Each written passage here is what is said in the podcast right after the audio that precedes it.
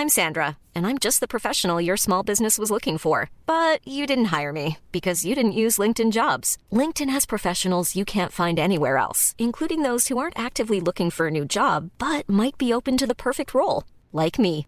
In a given month, over 70% of LinkedIn users don't visit other leading job sites. So if you're not looking on LinkedIn, you'll miss out on great candidates like Sandra. Start hiring professionals like a professional. Post your free job on linkedin.com/people today.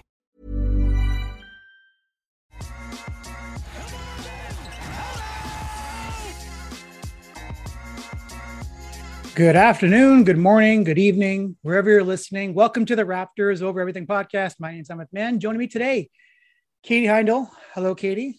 How are we doing? How are things? I'm good. I'm good. I'm admiring your. Is it a sweatshirt? Long It sleeve? is. Looks Yes, it is. very like, like it looks very clean, but also very comfortable. You know what? Fun fact: I haven't worn this since pre-pandemic. This is my first time putting it on. Wow. I know there's a bunch of clothes where I'm just like, oh, I was looking at my closet before this. I'm like, what should I wear? I feel like I've just worn all these things. People are gonna be saying, did I just see you in that? I'm like, I gotta avoid that kind of talk. So I'm like, let's just find something. I'm like, oh, this black sweater that's like way on like the the east side of the closet. Not that it's that big, but it was far away, and it's kind of you know messy in there. So Does it feel Yeah. light and free of all the pandemic? you know, actually, it kind of does. It feels Yeah. like it feels like it hasn't been worn in two years, in it in a good way. Mhm. it feels like very fresh and clean although outside it's nothing like that but hey i mean we're we're approaching the better days in toronto and as we've said on this podcast and other people have said this too toronto summers are undefeated and we're getting there It's we're true. so close we are. yeah and we're also close to the playoffs for the toronto raptors there's only 10 see that see that segue Wasn't That was fun? Like, excellent. Yeah, that's like much. Thank you. podcasting gold. Whew. Boy, I've come a long way since October. um, yes, there are 10 games remaining in the Raptors regular season. And so with Katie, we're going to go through 10 ish thoughts, concerns, uh, queries, all that kind of stuff before we head into the postseason. And uh, I would say, I mean, I told Katie we are going to talk about Armoni Brooks first, but actually, we should probably talk about where the Raptors are going to end up in the Eastern Conference because they could end up anywhere from fifth to sixth to seventh to eighth, depending on how the schedule breaks down. Um, Katie, what are your thoughts? I have some like, you know, scheduley things here, but just your opening thoughts on where the Raptors are and how you feel like these next 10 games are going to go and, you know, if they're going to be able to scratch into that top six. I think they're in a good place. I think they're probably in a better place than certainly you or I, maybe many of us imagine them to be, you know, at this point of the season. I did Yeah. go ahead and take a look at the schedules of the Raptors, um, the Cavs, and the Bulls, just like who they're sort of hanging around with.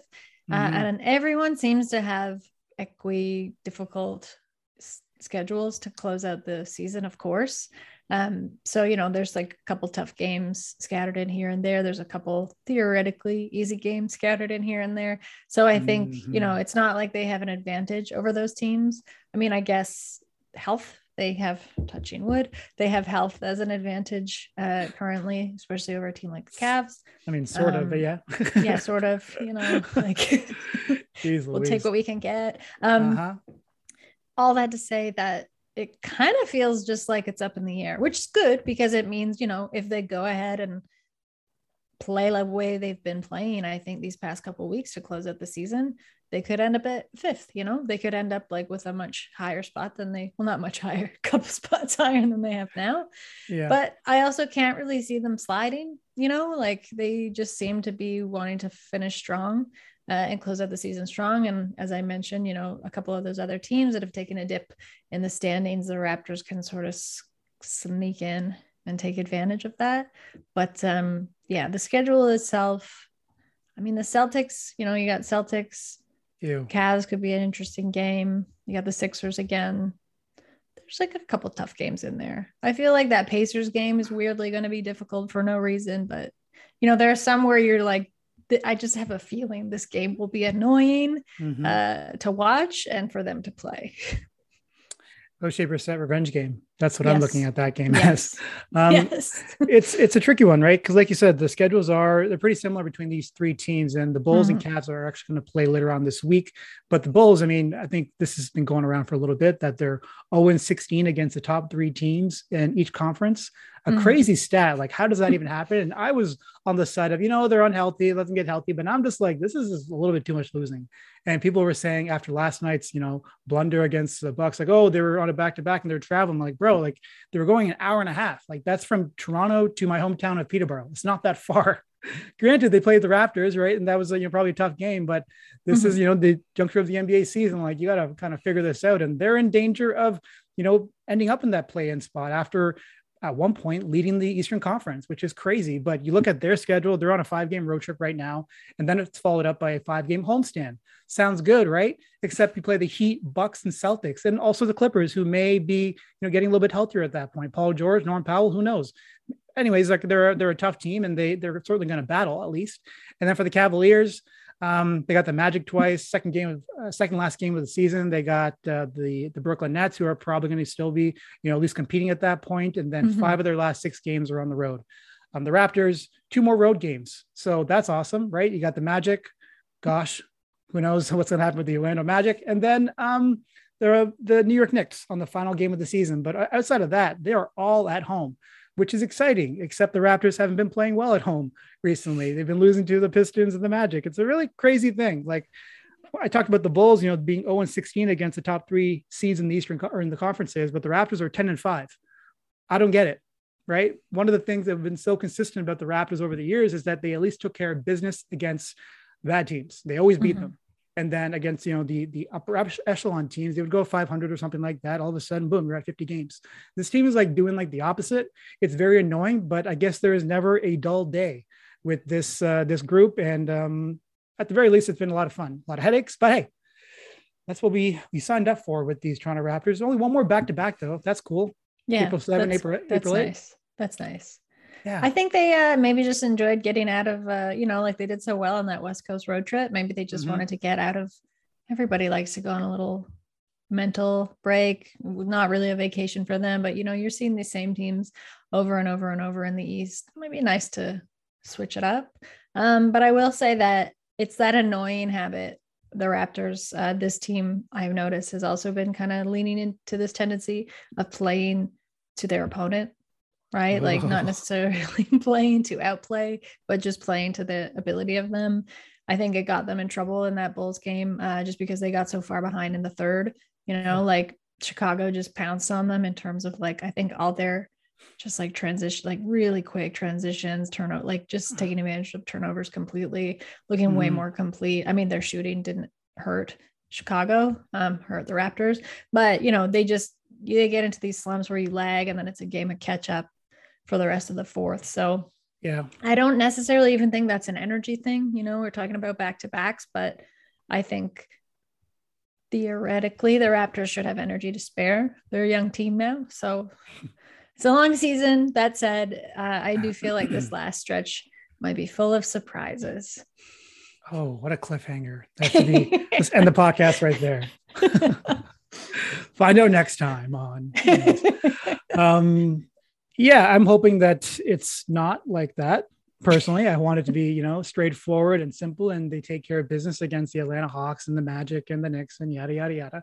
You know, you do your job, but um, one would think that it's not going to be like that. And I guess this this is a, a good pivot to um, the injury situation. You alluded to it. You know, the Jarrett Allen the Cavaliers uh, seems like he's not going to be back until at least the playoffs. And the Raptors, you know, you think of OG Anunoby, Malachi Flynn, Fred VanVleet, uh, Gary Trent Jr. now, who is kind of on this injured list, who missed the last game. Um, today, Nick Nurse did give a bit of an update in the sense that he said OG Anunoby was practicing, but Mhm. that doesn't mean that he's going to play. But historically, take this for what it is that when a player does practice, he usually does play the next game, even though Nick said he wouldn't. But also, Nick is known to lie. Uh, and then Malachi Flynn, um, he wasn't in a in a jersey today, but it seems like he's going to be getting closer and closer. There was nothing about Fred VanVleet actually. It's just more so about you know what he, what he said yesterday, essentially, or after the uh, the last game where he said, you know, I'm think I can do my job. And it's certainly hard. This is not the situation I want to be in, but it is what it is. Like that sounds great. Um, actually, you last time you and I talked, we are like, oh, let's see how Fred does against San Antonio Spurs, and he looked yeah. great against the Spurs. He had like this jump in his step, and everything was like, okay, so I guess Fred figured it out. Um, but now, fast forward, here we are. He's missed games.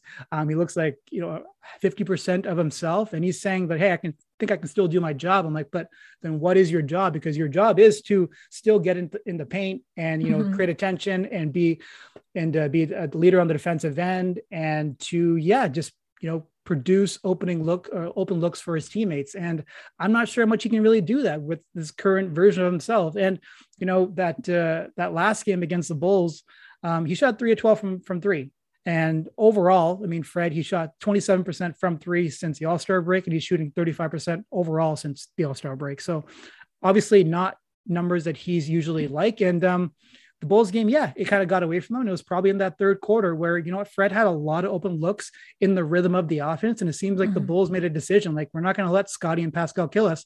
I'm going to make Precious Achiuwa and this 50% version of Fred Van, VanVleet do it.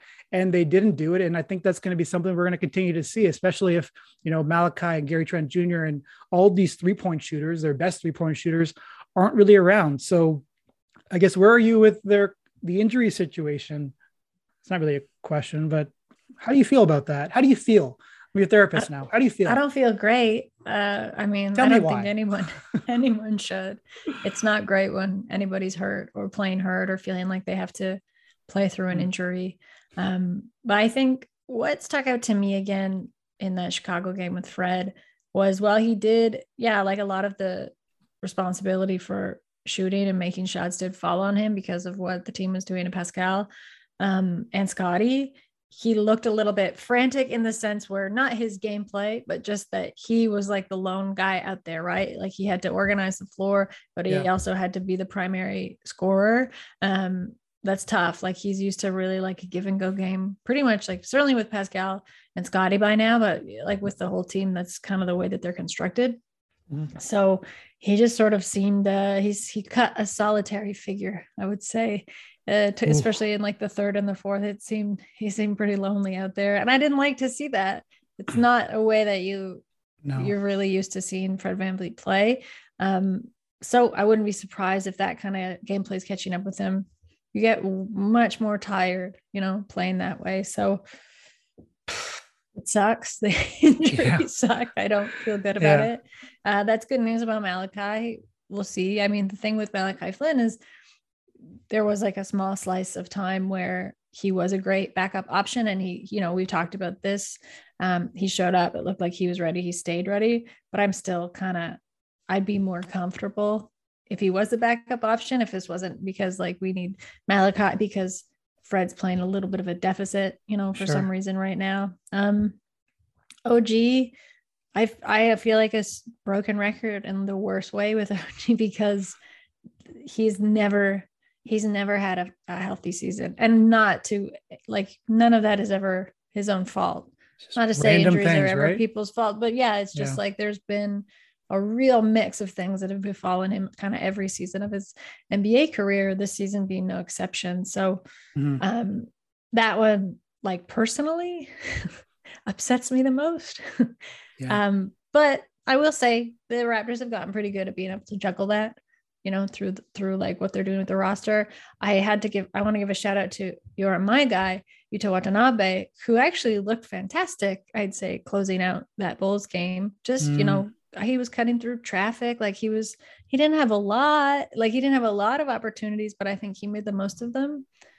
Nick, get Yuta back up there. Is Takeshi beside you? What's going on? Why are you saying that? I'm kidding, Takeshi. You're you're terrific. And actually, Takeshi was asking questions to Armoni Brooks, and everyone on the call was thinking, though, is he going to ask Armoni Brooks about Yuta Watanabe? But he didn't. He actually asked Armoni he some questions have. about. He should have. That would have been that would have been a great move, actually. right? Stick to the brand. But um, anyways, not to, I'm not going to get on Takeshi. He's been he's been great all season. Um, Yuta did look good. He looked. He did. Good. No, he did. He did. Yeah. No, he did for sure. He did. I just I'm not sure if it seems like the time has kind of passed for Yuta, especially now that the player that we're going to talk about in a second, that Armoni Brooks is here. You don't think so? I'm not saying No. I'm not saying that it has for him. I'm saying Right. in the eyes of the Raptors organization that the ti- that the time has sort of passed just based off They how they're trick handling us. the rotations. They trick us. They've made us think the time has passed for, I think, a lot of players who then have come back around. And it's like, just kidding. They're going to be a main part of our, you know, like of this lineup going forward. That's how it goes. yeah, bit of a mind, you know what, for a lot of players, I Mhm. would say. Mhm. Nick um Nick said that or Armoni Brooks said that Nick told him that you better be ready because you might play a second or you might end up starting a game around here. It's just the way it is. And for him who's on these 10-day deals like okay, so there's already enough pressure associated with that. Now you're adding that I may play and also I may start I don't know. You're gonna have to find out, but at the same time, you're gonna be evaluating me and looking at me like a hawk at the whole time when I'm on the court. Psychological you're eval- torture. Yeah. Holy, I mean, if he can handle that, then why can't he be a Toronto Raptor, right? I guess that's the, I guess that's the reality of this. Armoni's been good, and I think uh, I think a lot of fans have been encouraged by what he's done on the court. And I don't even think we've seen the best version of him yet, because in in uh, Houston, I mean, he was shooting thirty percent on threes last season at Mhm. seven attempts per game.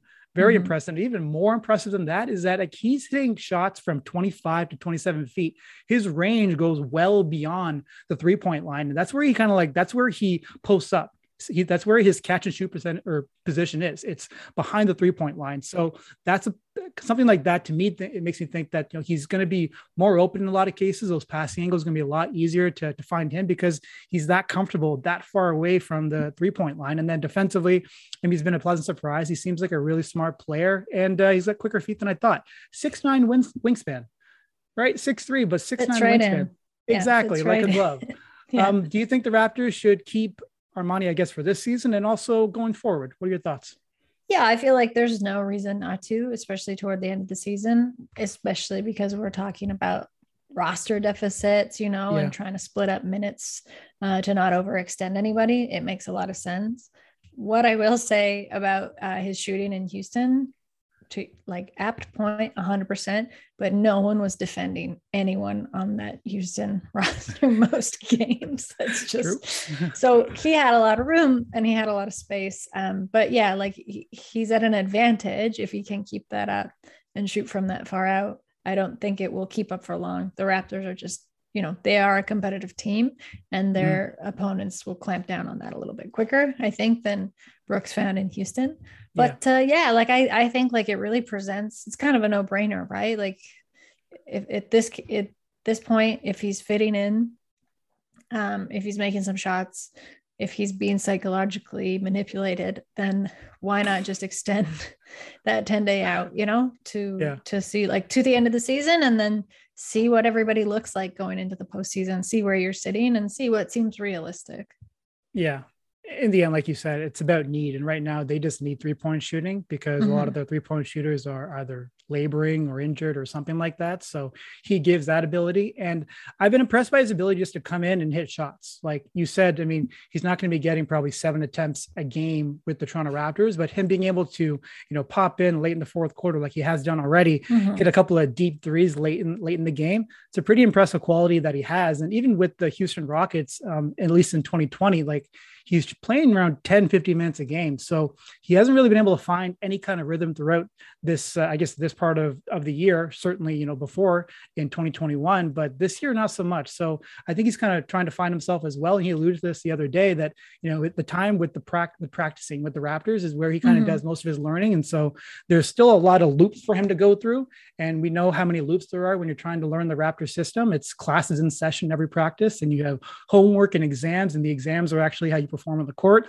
And for him, it's going to decide if he's going to get another 10 day deal or if they're going to end, end up signing him outright. I'm not uh, entirely clear on how the how that works. I think he's eligible for at least one more 10 day, or it could be like a COVID emergency kind of thing. But anyways, Mhm. at some point they got to decide if they're going to sign him for the rest of the season. And if he's able to, you know, provide a need, he's blossoming. It seems like he's going to blossom into a pretty good shooter at age 23. He's already got this. Like, you just got to get his stroke a little bit faster. And the Raptors love helping players with their jump shots. Give him a program, he's going to make things happen. I think so. I would love to see him stick around. I mean, you can't have too many talented players on your team, and it's going to help uh, clear things up for next season because they got a lot of decisions to make with like, you know, a Svi, a Yuta, like you mentioned. Um, Chris Boucher, they got to make some calls on if they want to bring these guys back or Mhm. tell them thank you for your service and we'll talk to you next time. and why not put him in the fold and let's see what uh, how things go. You Some tough conversations uh, en route. Who makes that? Who makes those conversations? It's probably Masai, right? He's not opposed yeah. to it. But yeah, yeah. I think I'm trying to think if it, he would like it would come down the ladder. Um, whoever's like telling them Masai, they're definitely like they're gonna get a call from Masai. Yeah, yeah, they would have to, right? Yeah. Um, to just soften the the bullet. yeah. Does he soften the bullet? I, th- I, guess he would. He does have. A, I think Bobby would probably be the softest voice talking to you. Nick Nurse would just be like, "Listen, man, like this is how things kind of go sometimes.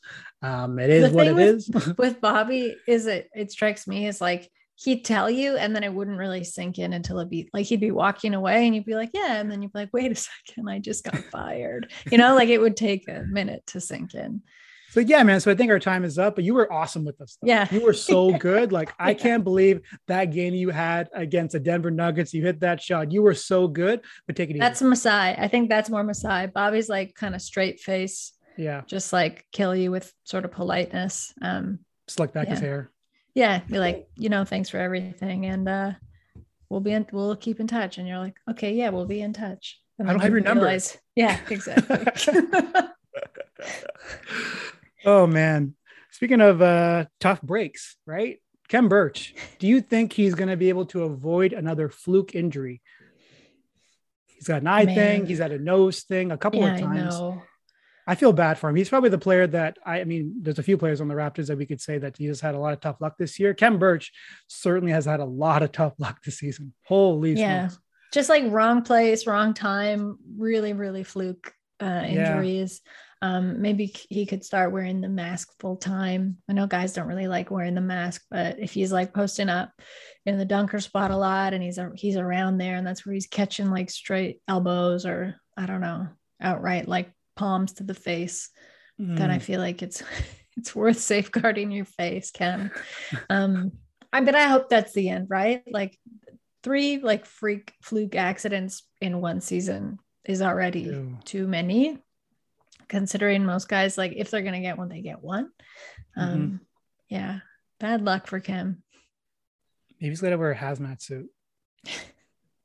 right? That was something that players were entertaining jokingly during the bubble. So maybe he's a person who's like, you know what, I'm actually going to do this. And your job, it, it, could probably actually make him a, bit of a better defender down low. If you got to go against uh, Joel Embiid or something like that, makes him a little bit thicker, right? Joel yeah. loses the loses the ball because it hits it hits the edge of the hazmat suit. Who knows? right? Maybe it works out. Um, I feel like it's kind of strange that some play, some people seemingly have been reaching out to Khem and ridiculing him. I guess that's the nature of social media, right? There's no who has. I missed that. Give me that. Doing oh, that. No, he talked no, about that. Yeah, during his last availability, he was actually he did a he did a post game, and he said that it seems like since I've moved to Canada and became a Raptor, that there are a lot of people who want to see me fail. And I was like, my goodness, man, brutal brutal. Like people really do suck. Honestly. People do. People do. Uh, yeah, a lot of people do. I think, um, which is always a surprise to me as like someone who that tries to suck? give people the benefit of the doubt. Yeah, yeah maybe to like a, my own detriment. But I think with Khem, it's just like, how can you judge what you're seeing when you haven't actually seen him at full capacity yet because mm. of all these freak things that have befallen him? You know what I mean? Yeah. Also, like he had COVID when he first signed to the team and he like he missed training camp. You know, like there was all this, like he never he did not come into it being a Raptor like mm-hmm. as cleanly as probably he wanted. Certainly Raptors fans wanted, probably the team wanted. Yeah. Um, but that's like uh, that's very hurtful to hear. And I hope people recant on that because nobody needs that. No, not at all. Um, all emer-. Yeah, right. Canadian boy. Why are we doing this to our Canadians? Mm. Um, it doesn't help that Precious Achiuwa has now, you know, give, been given the nickname Press Curry because of how he's been shooting, and the Raptors have been like begging for a big or at least a center who could hit threes. And Chris Boucher can do it sometimes, but also um, he's just not, you know, the, necessarily girthy enough to be in all matchups. But Precious Achiuwa has a bit more to him. And, you know, since the All Star break, he's hitting 40% of his threes. And actually, in 2022, he's hitting 37% of his threes. So this has been going on for a little while. I mean, yes, you know, post All Star break, that's when he, things really ramped up a little bit, but he's been mm-hmm. doing it all of 2022. And his growth has been really incredible. I think every person on a Raptors podcast, probably you have on the multiple podcasts you're on, have talked about how good Precious or Precious Achiuwa has been. But I guess my question to you is what do you think is the next step for him? And like, do you think this is who he is now? Is he this, you know, pick and pop big kind of type, at least with uh, when it comes to catch and shoot threes? I don't think we really know. Like I stand by what I said at the beginning of the season, which is I think Precious Achiuwa is a pretty complete player. He looked that way. There were some blips here and there, mm-hmm. you know, in the middle of this season when it seemed like he was just trying to sort almost like sorting through the toolbox of the skills he has and figuring out what to deploy when, which yeah. like that is its own skill, especially in young players, right? Learning when to wait, learning when to force something, learning when to just like give the ball away or take the shot.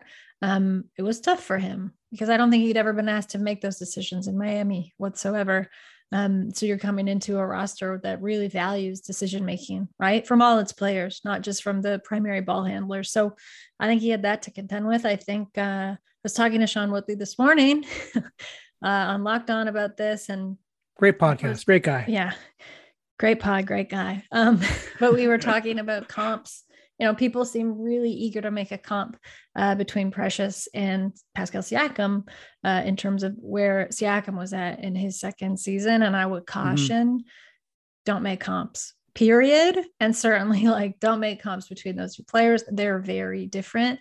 Pascal yeah. Siakam's development is like, a fl- like we don't want to talk about fluke like good flukes and like kind of freak things. It's an anomaly in the NBA in the NBA's entirety, you know, um, mm-hmm. um, for someone to get where he has with like hardly any experience prior.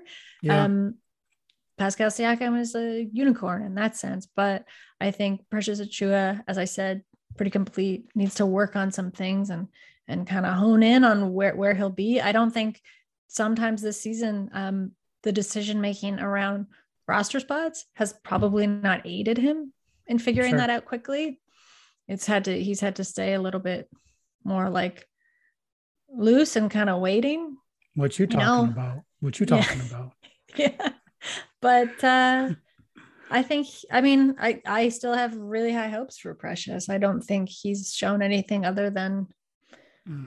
um gradual improvement yeah. throughout the season which to me is like a better stamp than just like you know a couple flare ups here and there and then you know what do you have to show for it like you want that gradual improvement it's his second season in the nba his first Crazy. as like an actual player right like a integral player as part of a like a fairly complete nba team so mm-hmm.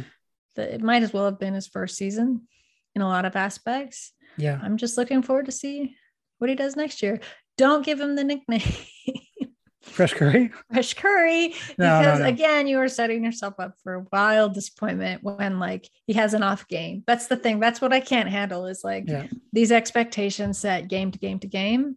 And then like it all goes out the window if someone has an off game. That's mm-hmm. not how it should work. StatMuse would be all over that if he had a bad game or he had a bad like, stretch or something yeah, like that. Yeah. I can already I can see already it. see this stupid graphic. I can already see it. Yeah, I know. Uh, Lindsay Dunn did a nice piece on Thad Young. Millions of people have lost weight with personalized plans from Noom, like Evan, who can't stand salads and still lost 50 pounds. Salads, generally, for most people, are the easy button, right? For me, that wasn't an option. I never really was a salad guy. That's just not who I am. But Noom worked for me. Get your personalized plan today at Noom.com. Real Noom user compensated to provide their story. In four weeks, the typical Noom user can expect to lose one to two pounds per week. Individual results may vary.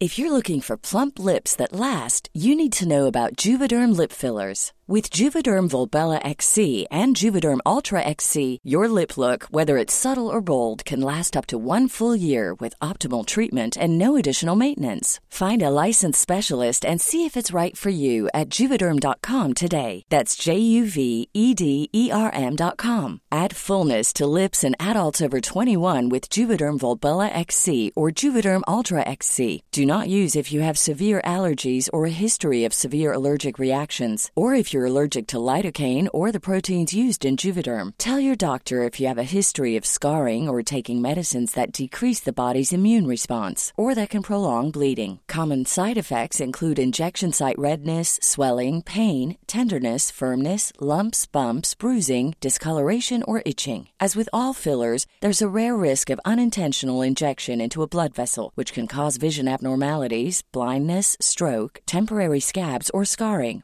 For full important safety information, visit juvederm.com. in that piece, um, he talked about you know his mentorship role with the Toronto Raptors and how that was one of the reasons why he was brought in.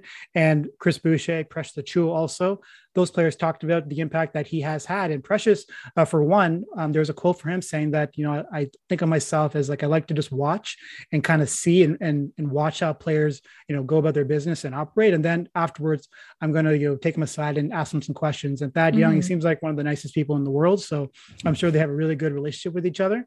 But I like, I like that about Precious is that he's, he's so eager to get better. And, you know, the growth from that we've seen from day one to now as a Toronto Raptor, I guess in some ways, like it shouldn't be that surprising because he's so devoted to improving himself. And, mm-hmm. you know, mm-hmm. the shots in game, the decision making, yeah, it's been up and down. And I've criticized him. Other people have too, that sometimes he's got to like reel back a little bit. Eh, but to some degree, you know, him going through these reps and getting the, this time with the Raptors has been really, really helpful for him. I would just like to see him kind of master a few things because, like you said, he is so good at so many things now. It's like, what do I get better at? But like this mm-hmm. offseason, if I was Nick Nurse or if I was a Raptor staff member, I'd be like, look, um, I want to see you, you know, master your relocation when it comes to your catch and shoot threes. You're finding those uh, positive passing passing angles for your teammates, and you know, people are closing down on him, and he's got to take one dribble and hit a shot. You know, continue to get better at driving to the rim, and you know, kind of work with Fred VanVleet to become like a true pick and roll combination because Fred needs that everyone needs that, right? It's such an easy way to get to, to get buckets. And you know, Kyle Lowry, Serge Ibaka had one of the best combinations that we've seen. And uh, I guess uh, with the Toronto Raptors, I mean, so continue to hone in on that. Become a person who can use a bit more of a pick and pop big, who can hit a bit of a mid-range shot, but also can drive to the rim. Continue to hone in on improving your your uh, your percentages around the rim because it's sometimes a little bit wonky. Sometimes you know the pressure and the contact that gets built in down there it can be tougher to finish, and he's still working through that. He's still very young, so those are things that I like to see him do. But I mean, his toughness, I love his toughness. Toughness. Nick Nurse said the other day that uh, you know Precious told him a few months ago that I want to guard the hardest player on the other team. I want to be that guy, and he's been doing it the past few games actually, um, and I, I, expect that's going to continue too because it's just going to make you know things a little bit easier on Pascal and Scotty, and they're going to be needed for offense, which we're going to get to in a second. But love Precious, love his growth. Um, don't think he's going anywhere. Probably is going to be the starting center next season if they don't make a bigger move, which is a whole nother thing they got to figure out. But it seems like they really found something with Precious, and all those people were like, "Oh, we didn't get anything for the Kyle Lowry trade." Well, there you go. Got Precious Achiuwa, your starting center of the future. 13 and 7 since the All-Star break, 40% from 3. I think it's really positive how much he kind of relishes having a vet around too. Like we saw him do that earlier in the season with Khem uh, as yeah. well, in terms of just like asking how to improve. And as you said, like his latest comments just about watching Thad, um, mm-hmm. because I think Precious has gotten a pretty bad rap for like being a selfish player, right? At times. And I think, again, some of that just comes down to poor decision making because he doesn't have the experience decision making. And I haven't actually seen him I was gonna say I haven't seen him make the same mistake twice. That's not true, but maybe I haven't seen him make it three times. You know, like yeah. he uh, he's kind of he's learned those lessons, and I yeah. think like young players, like vets are really important. We all know that, but I think young players that actually relish and take the opportunities to approach vets mm-hmm. versus like having to have the vet kind of come to them. Uh, yeah. That's like a really, I don't know. I think that's like very telling of his character uh, as a person and as a player pivoting to the ideal world where the Raptors are actually healthy. That would be really fun. So let's. there are a few things that I wanted to ask you about um, in the event that does happen, especially leading into the playoffs. Nick Nurse said today, actually, in practice, that you know if the playoffs start today, I think we're ready. What a quote! I think we're good to go. Assum- assuming that you know they're obviously healthy, which they're not right now. But in the end, if the Raptors were healthy and things go back to the way they were with their starting lineup, and I guess they got to figure out their their bench and what's going to be happening there with uh, Precious's uh, emergence and, you know, Brooks and yada, yada, yada. But Scottie Barnes in the month of March is shooting 16 shots a game. Meanwhile, uh, his, you know, his averages uh, for the season, especially in 2022, or at least in January and February, are around 10 to 12. Um, obviously, that happened because the Raptors were injured, and mm-hmm. um, but it seems like at the same time they kind of found something to a degree, right? That they found that you know Scottie probably was maybe they already knew this. I'm sure they probably did. He was ready for a, a bigger, a more expansive offensive role, and he's kind of ran with it a little bit. So when they do get healthy and they have their starting lineup as is the good old days, do you think he should still stick around 16 shots per game? because it's a big jump 10 to 12 from to 16 that's that's yeah that's pretty uh yeah it's a lot one i will say uh to nick nurse's comments you at some point you're just like yeah i'm ready as i'll ever be like it's kind of like it is like that in life as it is in basketball right there's not yeah. that much more you can do to prepare for the postseason they're as close to it now as they've ever been so kind of looking at it in very short sight and being like yeah we're ready because like honestly other than health i don't know what else if you haven't fixed it or addressed it or changed something by now, it's not really going to happen in yes. 10 games. Yes. Um, it's just not. so I agree with him. They look good. Uh, in terms of Scotty Barnes, this is really funny to me because the last time I was on, we were talking about this. I think the question was like, he's not get, he doesn't have enough. this isn't me doing, this isn't you. This isn't an. You could do one you. though. You could do an impression of me if you want. Please do. Well, the, no, I won't. The question okay, is just whether or not he had enough offensive responsibility and should he have more leaning towards he should have more uh, i thought he did have plenty yes. and i think now where he stepped into this again yeah it's due to injuries and you know needing somebody to take those shots the fact that he wants to and can and is making those shots what a bonus mm-hmm. again my stance with Scotty barnes he can do as little or as much as he wants this season you know it's all like folding into the broader range of experience and like how his game is being built out right before our eyes, you know, yeah. like to an accelerated degree that I don't really think anybody anticipated. Uh, to for him to be where he's at this season, like clear rookie of the year contender. I'd say probably, I mean, Mobley's a star, but like in terms of, and I'm incredibly biased, but like in terms of sheer versatility, you know, like yeah. the scopiness of Scotty Barnes. Uh, it's a no brainer to me. But I think, uh, yeah, if he wants to take those shots, let him. But maybe they don't want him. Maybe they don't want him to be doing that. But again, like whatever. it's a very like yeah it's just like a real happy-go-lucky take but that's my take it's just like whatever scotty wants to be doing and whatever yeah. he seems like happiest doing offensively let him do it just be you, scotty It's your party, just and you can cry you. if you want to. Yeah. that song. Yeah. Anyone anyone knows that song? I don't know. He like got back. I will say, like, he looks so good on that West Coast leg, you know, and like that, that those are against like some of the most established players and teams mm-hmm. in the league.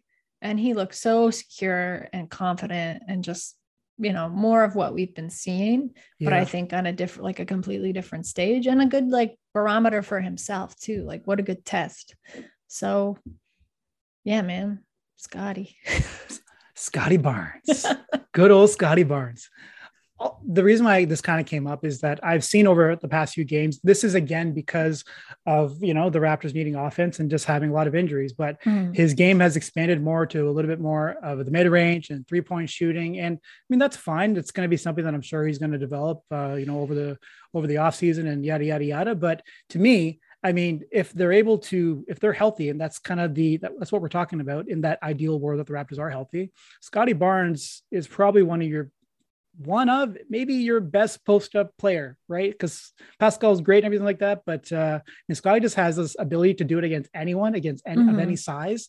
That he just he had it, he has it. Like he's just that guy, and I I feel like he is now an asset in that area. And when we talk about playoff offense, it's so much about just like mismatches and how can our mismatches be your mismatches? Who's going to be better at exposing the mismatches? And I think Scottie Barnes, you just have this weapon that is going to be so useful. And again, with the Raptors, Fred Van VanVleet, you know, kind of laboring um, they're going to be looking for ways to create offense. And hopefully OG Anunoby comes back and he's able to take on more of that offensive role. Um, but Doc Rivers said it the other day, he's like, hey, when you're facing the Raptors, like chances are there's going to be a mismatch somewhere and they're going to find it because they know there's a mismatch somewhere and they're going to expose mm-hmm. it. And I think Scotty Barnes, like usually he is a person who has a mismatch. So I want to see him continue to get those reps as a post up player because he is deadly down there. And, you know, on hook shots this year, he's shooting 53%. On jump shots, 37%. There it is. he's very good down low and he's just mm-hmm. getting better at it. And he's such a good passer already. I just think it kind of simplifies uh, the game a little bit, especially going down the stretch of the season when you have bodies coming in and out. That just throw it down to Scotty and let's make try and make things happen. Yes, against the Bulls, I mean they game plan for that, and they said I want to see other guys hit shots, and hopefully they get healthy, and that's those are the things that are going to be able to happen. But at the moment, I just want to see Scotty get more run, more opportunity because I think he's a he's an easy method to get good shots in your offense, and um, I just want to see him as rookie of the year. I don't know. It depends how they look at it, right? It depends on the criteria.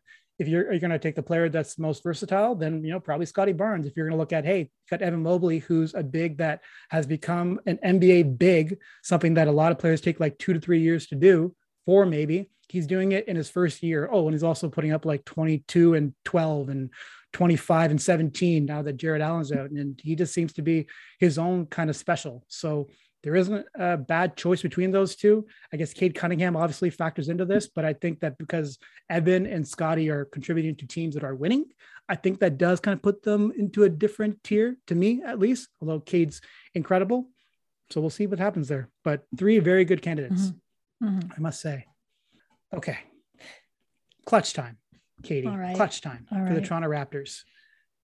Who do you think, or do you think we should kind of start leaning towards. I know what I just said about Scotty Barnes, but do you think Pascal should be getting more of an opportunity to be the crunch time guy, considering what we've seen over the past little while, how he manhandled Tobias Handsy Harris, might I say, because of the way he was just like poking at Pascal down the stretch of the game. Um, but his decision making is incredible, right? He's he's mm-hmm. doing it um, every game, and he's been a big reason why they, you know, they had such a successful road trip. So do you think we should start ed- edging towards being giving Pascal the ball, or, or in cases where there's no obvious mismatch on the court, like a Boston Celtics, mm-hmm. for instance? Do you kind of say, okay, let's just give the ball to, to, to Pascal and let's try and get a good shot?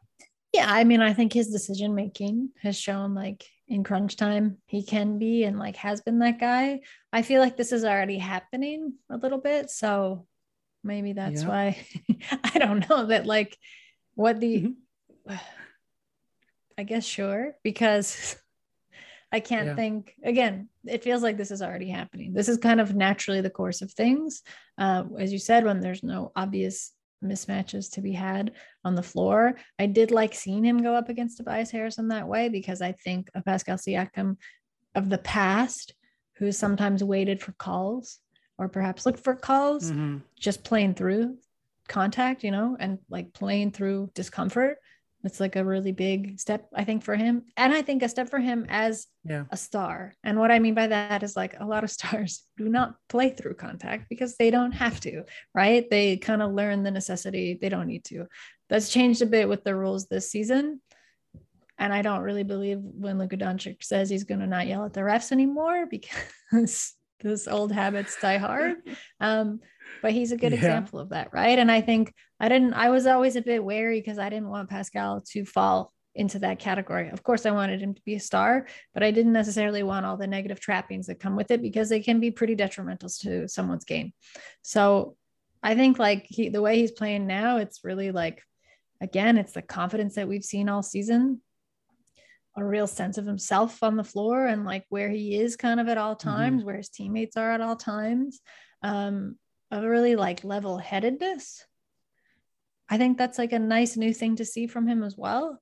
Um, and yeah, yeah, I think he's shouldering the responsibility, what we're talking about in crunch time, but also just like, again, shouldering the responsibility, Fred being in and out of the lineup as kind of being that role model, that leader on the floor. So well, I would hope he doesn't have to be that guy in crunch time because he's being that guy for the majority of most games, it would be nice for him to take a break. Yeah.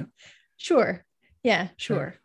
I'm leaning towards this because I feel like he's just got a big rhythm with his game now that is kind of putting him into a different tier. I talked about this on a video that I put on YouTube recently. It says how he's so composed when it comes to uh, double teams and how he's even scoring mm-hmm. through them nowadays because of how experienced he is and how much he's seen over the past few seasons. He's seen every defense possible. And now you add in his mid range game, and he just has so much more versatility and tools in his, in his basket to create offense. And so, in a person like Gary Trent Jr., he's fourth most. He has fourth most points in uh, in crunch time during the all since the All Star break. So he, I think, was like a benefactor of mm-hmm. Pascal's gravity. So we're talking about how can you attract the defense, how can you expose mismatches, how can you make things happen. And Gary Trent Jr. as an off ball shooter that sounds pretty good to me. That's what you want. That's that's why you have him there, right? And same with Fred Van VanVleet. So you just need guys who can you know, create mismatches and make teams have to make really tough decisions. And then they got to kind of bank on, okay, well, is this guy going to make a, shot from the three point line? We have to just see what happens. And we just keep on edging towards that because the Raptors are so deadly in the down low. They have so many players that are a problem for teams. And so they're saying, all right, well, let's see if this guy can hit a three. And those guys got to hit threes. My goodness, they got to hit threes. Um, this kind of goes to a bit of what I just said, but the bench now, with all those guys coming off the bench, a lot of players have been in and out. You got Thad Young now, you got Precious emerging, you got Brooks as well. How do you see? Is there a person that you feel like is not going to be getting as many minutes down the stretch here if the Raptors are indeed healthy? And you know, Malachi Flynn factors into this too, and Delano Banton seems like he's kind of out of the rotation. Yeah, how do you feel like the Raptors should prioritize their bench minutes? I mean, we already touched on two I think, but like uh yeah. Yuta, I think um Malachi unfortunately are gonna feel the squeeze. Um Delano, mm. I think again they're looking at as more of a long-term prospect. Like if he doesn't really make it into the if he doesn't crack a rotation with the Raptors, he's making up for it with the 905. So that really yeah. worries me less. I think he has a fairly secure place and they do have a secure sense of mm. what they want from him long term. It's less clear to me what they want out of those other three players. You know, we've talked about Malachi at length. It's kind of weird to me that there still isn't a clear sense of where he fits and maybe how to get him there that we're seeing. Like that's the caveat to all of this, right? Is what we're seeing and being told. Um, but again, like Svi's been a little bit a bit of a ghost. Um, like like I I know I said it earlier, but I always come back to actually something you said, just in terms of like Yuta's defensive capabilities. Like if you're not getting something from him at one end of the floor, why not just ask for it at the other? To me, that makes sense. I don't mm-hmm. think you're forfeiting that much like offense in the process because he's shown he can yeah. like he can still get through guys to make the shot if he's pressed. So uh this is a difficult thing that my sense of it is the Raptors have been waiting out the season because because of all the injuries because they haven't really had consistent rosters because of that uh, and had a sense yeah. of like where all these guys fit to make this decision. Because again this is a development year. We say this every episode but this is a development year. Uh, you're you need you have the luxury of time in making mm-hmm. these decisions. So i do think while they're taking that time time's almost up. Yeah ding ding ding ding ding the alarm clock is yeah. almost yeah. is almost going. That brutal yeah. brutal buzzer or chime whatever weird thing you've got set for your alarm it's almost up. What do you have? I have different, you have? different ones. I have the least like uh, violent one to me is like it sounds like a country. It's like I'm not that didn't sound right. Um what's it called I don't know the name of it. I can't get to my settings really quick, but it's like it's okay. It's not a type of beep or a buzz or a chime. That stuff stresses yeah. me out. I got a song yeah, you myself. got a little song. Yeah, yeah, yeah. It's like the guitar. It's the little guitar song. I got Bob Marley. Don't oh, okay. I have That's like the generic Apple yeah. settings guitar song, but I did what you did for a while, yeah. but then I started to hate those songs it messed with my psyche. You know what? I've I've heard people do that. That yeah. they felt like you wake song, up to it. Hate the song. Um, yeah, Mm-mm. yeah, yeah. I'm not there yet, but I I understand that okay. perspective. Uh, people close to me have talked to me about that, and it hasn't hasn't hit me yet. But I'm my eyes and ears are alert to the possibility that, that could very well happen.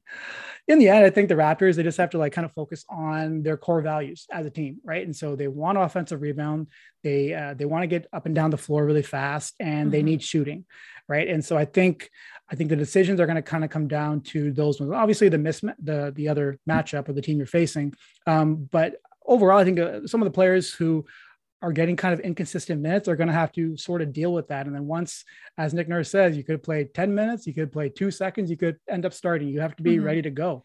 Very tough mm-hmm. thing to do. Uh, to ask of players to be ready to go on a moment's notice when they haven't played in like four or five days, and oh, well, now you need to get into this playoff game because you know so and so has five fouls or, or something like that very tough. But uh, people like I, I, see a way, you know, that why that might play a lot. I see why Precious is going to play a lot. I can see why Malachi Flynn mm-hmm. plays a lot because you know Fred's not uh, not himself, and so you know Malachi is an actual point guard. He's probably their only true point guard that they have. Although they're you know they're playing with dabbling a little bit with Pascal as point guard too, but he is like a person that they can actually give the ball to and he's going to be somewhat reliable. So there's an alley for all these guys to get minutes, but who's going to get it? It's really going to come, come down to the situation. But a person like Brooks, I could see that him just getting those 15 minutes because they just need the shooting that desperately. But you know, a team against the Celtics, like the Celtics, if the Raptors hopefully not ever again in the playoffs. uh, if they match up against them, like, well, then, you know, he's probably too small. So now you got to put that out there and you're just banking that, hey, please, Thad, hit two corner threes for us because we just need you to hit those. Um, it's going to be a really interesting thing that Nick has to figure out. But obviously, the first step is that he has to get a healthy team. Speaking of Nick Nurse, what are your goals for Nick Nurse in the final 10 games of the season? My goals for Nick Nurse. Yeah, what do you want to see Nick kind of focus on in these last 10? Um, what do you um, think? Utilizing the some of those bench players, maybe the last bench pieces.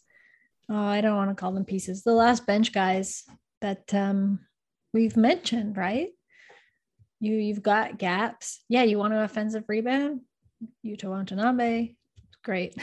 Seems like a great player to to fit that role if you need someone like Khem to do that. Um, no, but honestly, I think to sort out the help that you're going to need in a in the postseason, you know, and in a kind uh-huh. of like game for game matchup situation, like the playoffs turn into, you won't necessarily be able to rely on throwing out the same things every game.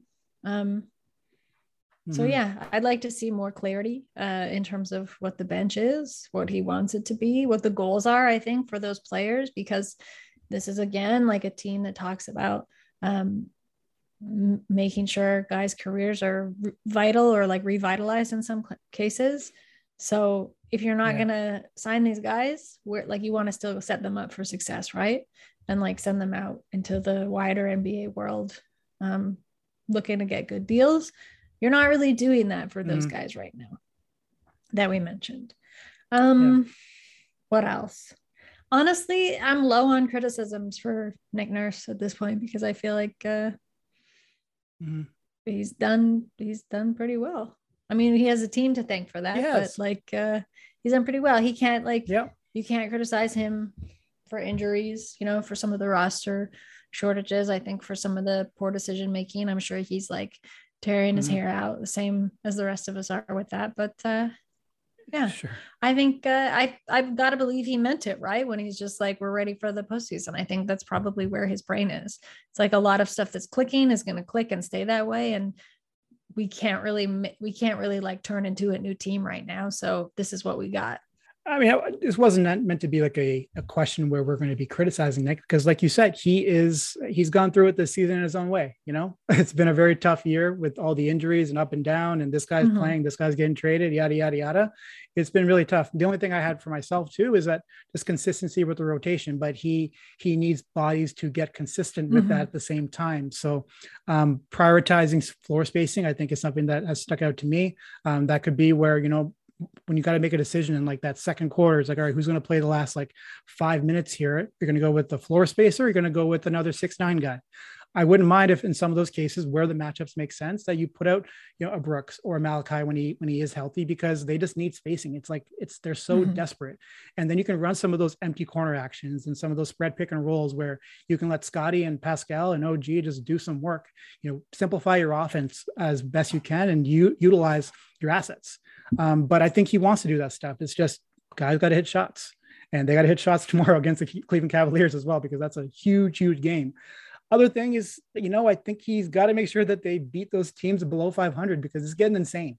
And maybe he's got to make like a, a mixtape or something like that. They play this mixtape of all the times that they've lost to all these Pistons and Magics and all that kind of stuff. You have the sound up saying, "Oh my God, I can't believe the Toronto Raptors lost to this team after they, after they just Whose beat voice? the Milwaukee Bucks. How is this Whose team?" voice beating? is that? Huh? I don't know. Herbie okay. Herbie, Herbie, Herbie can do it, right? he would never do it though. No, he on that, on that uh, SOT. Yeah, I'll do okay. it. Okay, I'll do it. I'll, I'll make. Good I'll do sacrifice. the voice for um, yeah, just get like it would be so annoying if they beat the Cavaliers and all of a sudden they lose to the Atlanta Hawks, like a team that isn't making the playoffs or the Orlando Magic. Like, don't lose to these teams, please. You guys are playing at mm-hmm. home. eight, eight more home games, two on the road. Like, this is take care of business time. Only one back to back. Like, you can't have any of these. But again, if they are healthy, I don't think these things will happen. It's just kind of the nature of the beast. And for the game against Kyle Lowry, I want to see Nick Nurse throw every single defense he's ever come up with in his brain at Kyle Lowry just to see how Kyle handles it. And in that case, the Raptor fan base, we're going to win either way. Al Kyle's going to figure it out. And we're going to be like, my God, Kyle Lowry, guys, this guy is incredible. This is the point God. He is, you know, Kyle Lowry over everything, yada, yada, yada. Or Kyle isn't able to do that, and the Raptors win. It's a win-win for the Raptor fan base. That's what I'm looking for. We need more win-win situations. So that's all I really had actually, and also just you know getting some rest for Pascal and Fred because they need it, but they also got to make sure that they're in a position to get mm-hmm. rest. Eh, you know, that's it. That was more of a joking one more than I think. Finally, Katie, and again, thank you for your time. Bill alluded to that Raptors Cavs game. Um, it is tomorrow. Huge game. Pretty much is going to tell us if the Raptors have a chance of that top six. What are some of the things that you're watching for against uh, in that uh, matchup? Yeah, probably not for them to get overpowered really quickly. You know what I mean? Yeah. Um, the Cavs yeah. will have a lot of kind of answered. We saw the Cavs do this. Uh, when was that game? In the fall, when it seemed like the Raptors mm-hmm. had the mm-hmm. Cavs and the Cavs just kind of waited them out. Right, the Jarrett Allen, yeah. the Jarrett Allen when he got flipped uh, and like thrown yeah. windmills, yeah, like that yeah, game. Yeah. Um, they just yeah. waited the Raptors out, uh, and I think the Cavs are a much different team now than they were then. You know, they have a mm-hmm. much better sense of their depth. Uh, I think they have a much better sense of just like the offenses they can deploy uh, and the way that they can counter, mm-hmm. especially a team like the Raptors. Like they have the size for it. So I think it's going to come down to spacing probably. Um, good decision oh, yeah. making, not getting like chased off, you know, like chased off anywhere. Um, yeah, that's gonna be uh, it's gonna be tough. That'll be a very physical game. I don't even like mean it'll be it's gonna get chippy. It's just it will be tough for everybody. Yeah, for sure. Darius Garland, he had 17 and 10 the last time they played. Um, and so he's been a problem. He's like past two games, 29 and 17, 24 yeah. and 12, 25 and 14. He's been on a tear.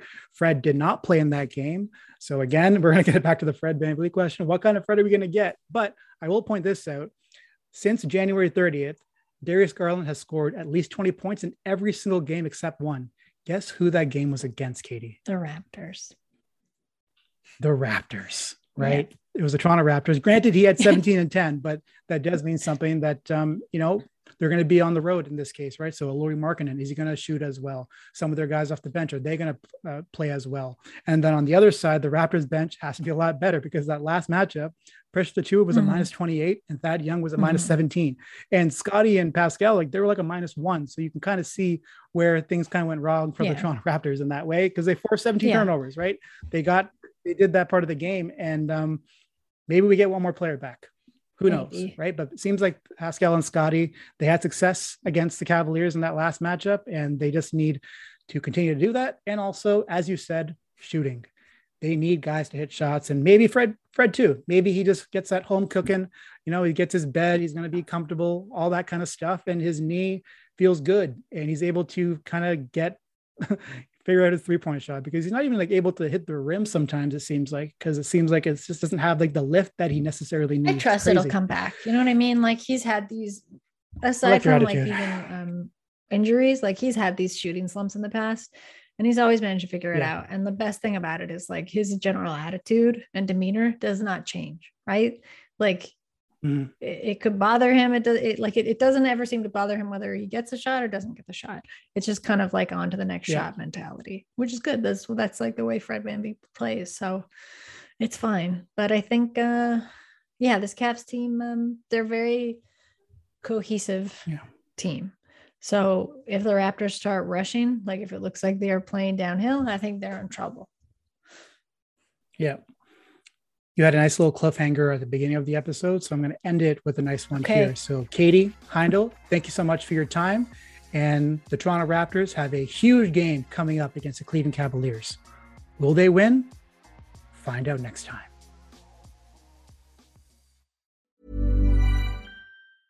Cool fact a crocodile can't stick out its tongue. Also, you can get health insurance for a month or just under a year in some states. United Healthcare short term insurance plans, underwritten by Golden Rule Insurance Company, offer flexible, budget friendly coverage for you. Learn more at uh1.com.